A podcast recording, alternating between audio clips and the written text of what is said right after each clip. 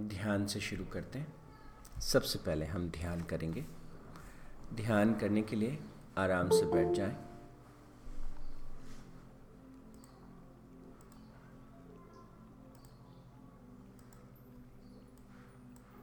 अपने श्वास पर अपने ध्यान को ले जाएँ।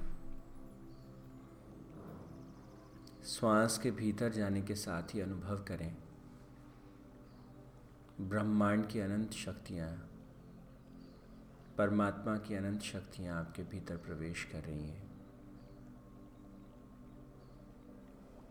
अनुभव कीजिए। आपके शरीर में हर कोशिका में, हर अणु परमाणु के साथ विभिन्न क्रियाएँ घट रही चल रही इसी क्षण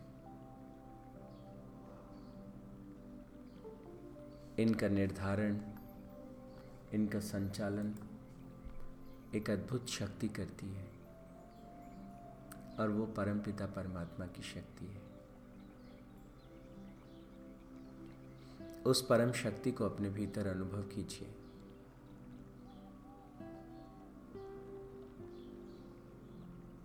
अनुभव कीजिए, इस असीम और विराट ब्रह्मांड को बनाने वाली शक्ति, वो शक्ति है। जिसने आपको बनाया, आपका शरीर बनाया, आपका अंतःकरण बनाया।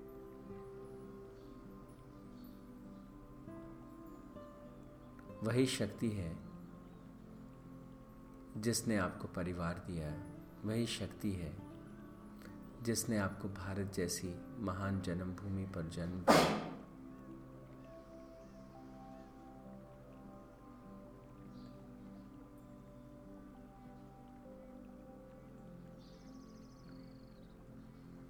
हे परमपिता हे परमात्मा, हम जीवन के हर क्षण आपको ऐसे ही अपने भीतर और बाहर अनुभव कर सकें, ऐसा आशीर्वाद दीजिए। हे परमात्मा, श्वास के रूप में, शरीर के संचालन के रूप में, प्रज्ञा के रूप में बुद्धि के रूप में, शक्ति के बल रूप में, बल के रूप में, साहस के रूप में, प्रेम के रूप में, आप सदा मेरे भीतर हैं।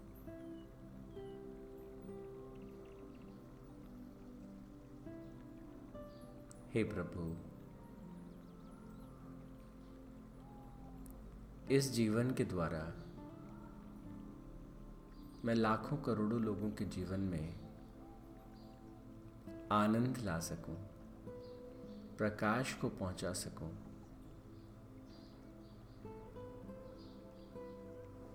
सब जीवों के प्रति प्रेम को जागृत कर सकूँ, ऐसा आशीर्वाद मुझे दीजिए।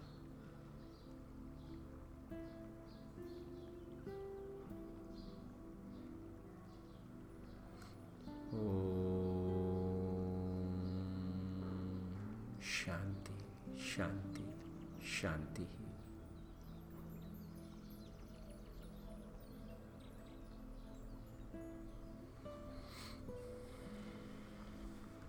परमपिता परमात्मा के श्री चरणों में एक छोटी सी प्रार्थना करने के बाद अब हम गीता के पंद्रहवें अध्याय पर लौटेंगे। गीता के सोलहवें, सत्रहवें और अट्ठारहवें अध्याय में हमने जाना, जीवन को कैसे निर्मित करें?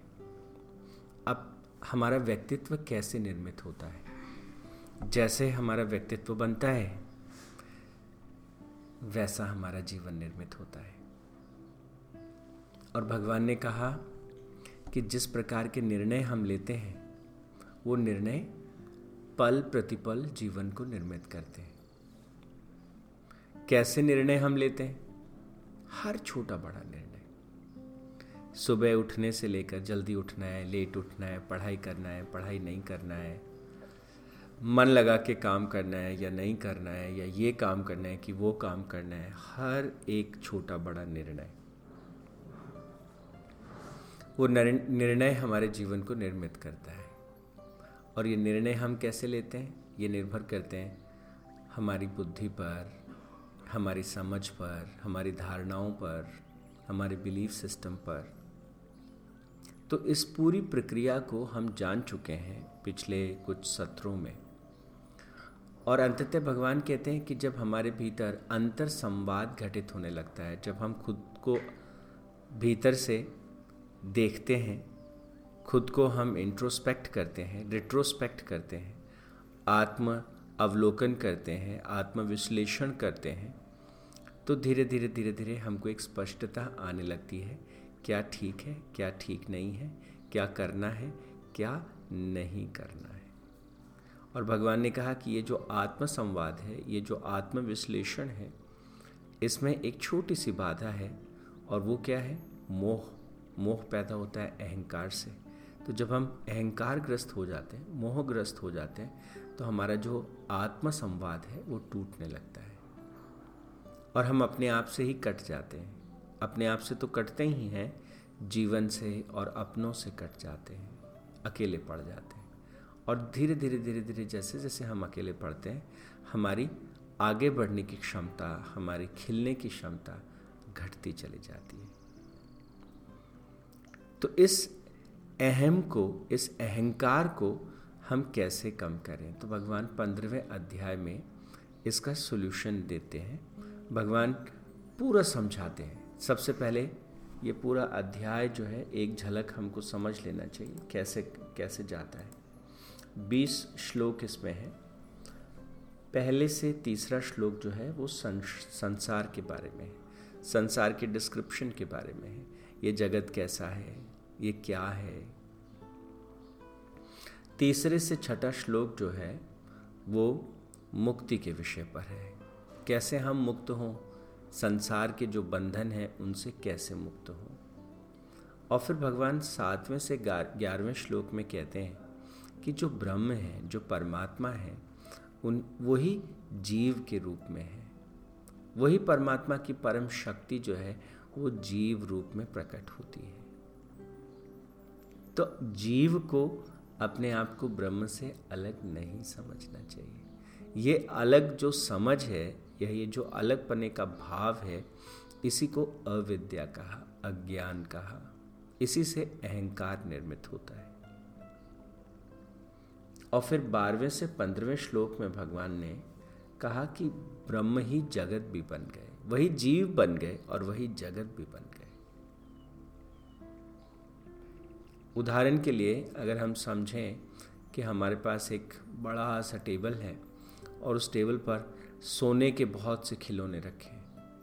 सोने का हिरन या चांदी के खिलौने रखें। चांदी का हिरन चांदी का हाथी चांदी की प्लेट चांदी का ग्लास चांदी के चिड़िया चांदी का पेड़ ऐसे बहुत सी चीज़ें रखी। सब चीज़ें अलग अलग हैं लेकिन मूलतः वो एक ही तत्व से एक ही चीज़ से बनी है। तो ये आ, पूरा जगत, भले ही हमको अलग अलग प्रतीत होता है, पेड़, पक्षी, नदी, पहाड़, तारे, सितारे, सब अलग अलग प्रतीत होता है। लेकिन जिस मटेरियल से ये बना है, वही ब्रह्म तत्व है। चाहे जगत, चाहे जीव, उसी परम तत्व से बना है। और फिर सोलहवें श्लोक से अठारहवें श्लोक के बीच में भगवान कहते हैं कि यही ब्रह्म जो है, वो पुरुषोत्तम है। यही परमात्मा है। वो इसको स्पष्ट करते हैं। और फिर बताते हैं कि पुरुषोत्तम का जो उन्नीसवें और बीसवें श्लोक में कि भगवान जो है, वो कैसे, उनकी उनकी जो ग्लोरी है, पुरुषोत्तम की जो ग्लोरी है, उसके बारे में बात करते हैं। हम्म। तो इस प्रकार से ये बीस श्लोक जो हैं, वो अलग अलग बटे हुए हैं। तो यहाँ एक छोटी सी बात जैसे मैंने आपसे कही कि जब हम इन सबको समझते हैं, जब हम संसार को जान लेते हैं, जब हम मुक्ति के साधनों को जान लेते हैं, जब हम जान लेते हैं कि ब्रह्म ही जीव रूप है, ब्रह्म ही जगत का रूप है और ब्रह्म ब्रह्म ही जो है वो पुरुषोत्तम स्वरूप में है तो क्या होता है? इसको अनुभव में ले आना जो है वो अहंकार से मुक्ति है।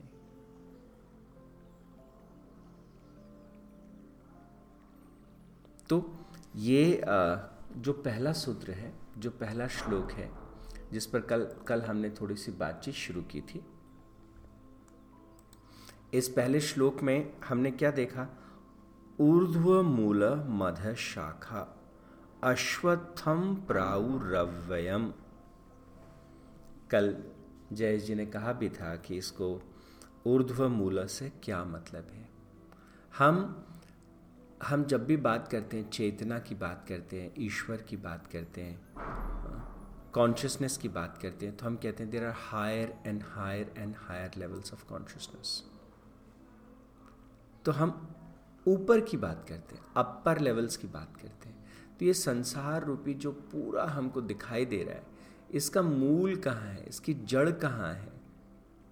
सारा जो जगत है उस जगत को हम एक वृक्ष मान लें तो भगवान कहते पीपल का एक पेड़ मान लेते हैं। तो अगर पूरे संसार को हम एक पीपल का पेड़ मान लें तो इस पेड़ की जड़ें कहाँ हैं? तो कहते हैं, इसकी जड़ें ब्रह्म तत्व है। वो परमात्मा जो है, उन उन परमात्मा से इसको सारी शक्ति, सारी सामर्थ्य सब प्राप्त होती है। परमात्मा इसका मूल है, वो इसका आधार है। बहुत बार हम सोचते हैं प्रकृति है और प्रकृति अपना काम करती है और हम इसकी गहराई में नहीं जाते। प्रकृति की आ, उस उसको समझने की कोशिश नहीं करते। तो हम जब सतह पर चीज़ों को समझते हैं तो हमको क्या लगता है? हम अलग तरीके से रिएक्ट करते हैं। सतह पर चीज़ों को जब हम पकड़ते हैं तो बहुत ही अलग तरीके से रिएक्ट करते हैं। ऊपर ऊपर हम चीज़ों को पकड़ के और फिर निकल लेते हैं। हमको लगता है कि ये संसार है, इसको भोगना है, इसमें ये करना है, उसमें जॉब करना है, उसमें ऐसे करना है, उसमें वैसे करना है। हम कंटिन्यूसली कुछ कुछ कुछ कुछ कुछ कुछ कुछ कुछ करते चले जाते हैं और क्या कर रहे हैं, क्यों कर रहे हैं, कैसे कर रहे हैं, उसकी तरफ़ ध्यान ही नहीं जाता। इसका मकसद क्या है? इसका प्रयोजन क्या है? तो भगवान कहते हैं, इसको समझो। कहते हैं, ये संसार जो है, इसका मूल वो ईश्वर है, वो परम तत्व है। और ये जितना मटेरियल आपको दिखता है, ये इसकी शाखाएँ हैं। और ये किस तरह का पेड़ है? अश्वत्थ, पीपल का पेड़। और ये लगातार बदलता रहता है। पत्ते झड़ते रहते हैं, नए पत्ते आते जाते हैं। कुछ ना कुछ लगातार होता रहता है। ये विशाल वृक्ष है, लगातार बदलता रहता है। ये क्षण भंगुर है। अश्वत्थम प्राउरव्ययम तो इसके जो अवयव हैं जो ये ये लगातार बदलने वाला है, ये क्षण भंगुर रूप है। तो संसार जो है, जगत जब शब्द का हम उपयोग करते हैं तो उससे भी यही तात्पर्य, ये वह जो लगातार बदलता रहता है। तो ऊर्ध्व मूल मतलब इसकी जड़ जो है, वो परमात्मा में है। सारी जो शाखाएँ प्रशाखाएँ हैं, ये हमको चारों तरफ़ जो है, वो दिखती हैं। और इसके जो पत्ते हैं, कैसे हम ये ये संसार रूपी जो वृक्ष है, वो अपना पोषण कैसे प्राप्त करता है? पत्तों के माध्यम से। तो इस संसार रूपी वृक्ष को जान लेना है और पत्तों से यहाँ तात्पर्य है, भगवान कहते हैं, वेद रूप इसके पत्ते हैं। तो पत्तों से पेड़ क्या करते हैं? भोजन बनाते हैं। तो कहते हैं, ज्ञान से पोषण लो। ज्ञान से जब हम पोषित होते हैं तो हमको ये संसार रूपी वृक्ष समझ में आता है। ये पूरा संसार हमको समझ में आता है। नहीं तो आदमी को अगर ये संसार समझ में नहीं आए तो आदमी क्या है? वैसे ही करता रहेगा।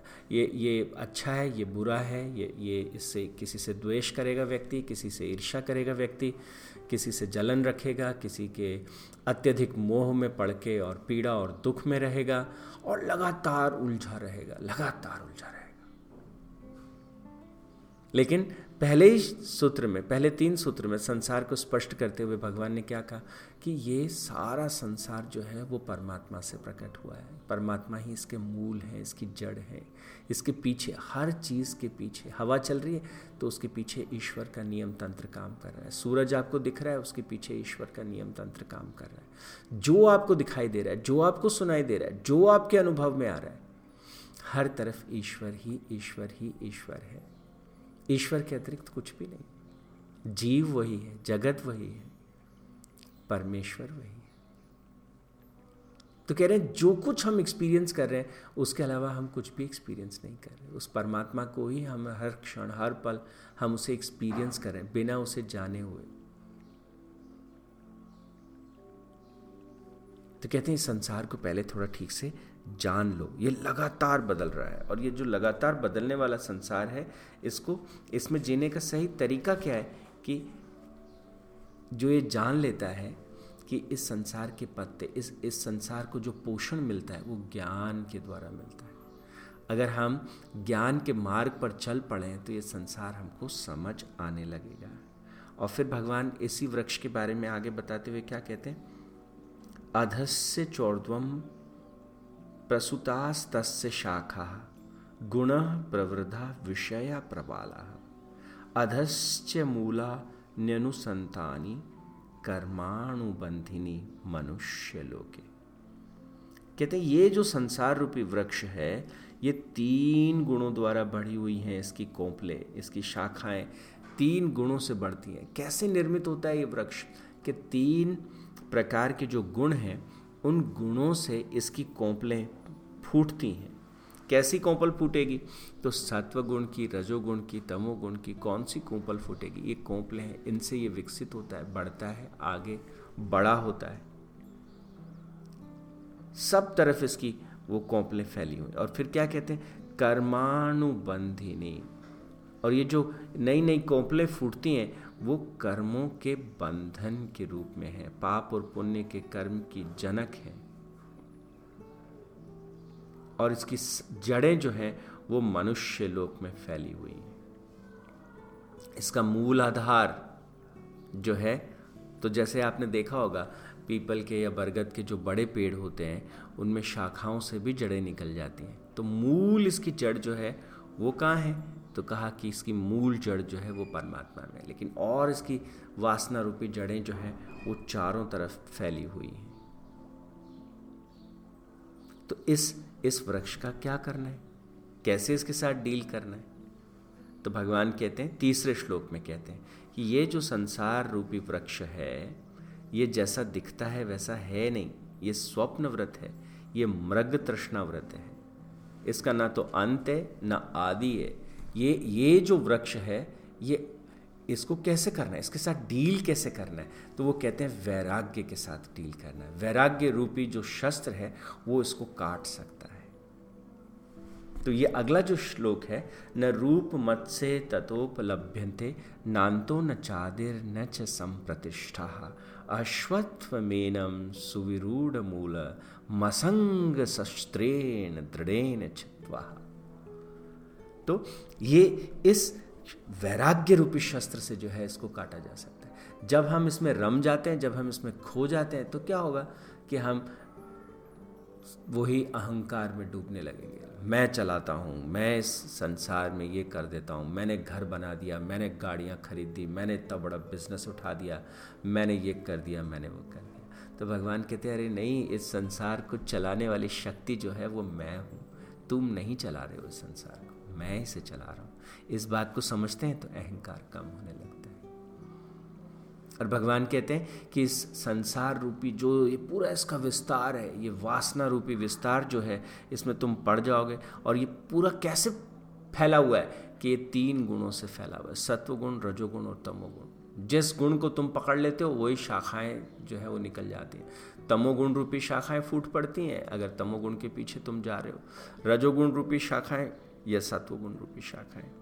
तो कहते, लगातार ये जीवन जो है, इसी प्रकार से बढ़ता चला जाता है। और इसको काटने के लिए तुमको, इसके इसके माया को, इसके पार पाने के लिए तुमको वैराग्य रूपी शस्त्र को उठाना पड़ता है। भक्ति से दृढ़ और विवेक द्वारा तीक्ष्ण बनाए हुए शस्त्र को उठा करके इसे काटा जा सकता है। तो ये पहले तीन श्लोक जो हैं, वो संसार के विषय में है। अगर हम संसार को जगत को हम थोड़ा समझ लें हम थोड़ा जान लें तो हमारा अहंकार कम होने लगता है। और जैसे जैसे अहंकार कम होने लगता है वैसे वैसे हम अपने आत्म रूप को अनुभव करने लगते हैं। अपने भीतर के उस आत्म तत्व को हम छूने लगते हैं। तो आ, तीन श्लोकों के बारे में आज हमने चर्चा की। आज के लिए इतना ही। कल हम आगे के तीन श्लोकों पर चर्चा करेंगे। और वो तीन श्लोक हैं कि संसार से कैसे मुक्त हों तो वो क्या कहते हैं? और फिर सात से ग्यारहवा श्लोक, ब्रह्म ही जीव रूप है। और बारहवा, तेरहवा, चौदहवा और पंद्रहवा, ब्रह्म ही जगत रूप है। और सोलहवा, सत्रहवा, अठारहवा, ब्रह्म जो है, वही पुरुषोत्तम रूप है, वही परम परमात्मा स्वरूप है। तो धीरे धीरे करके इस श्लोक को हम समझेंगे। पूरे हर एक श्लोक के ऊपर थोड़ी चर्चा करेंगे और कोशिश करेंगे कि हमारा मोह जो है, हमारा अहम जो है, वो मिटता चला जाए और हम प्रभु को जान पाएँ और एक एक सुंदर और अद्भुत जीवन हम जी पाएँ। आज के लिए इतना ही। Thank you god bless you all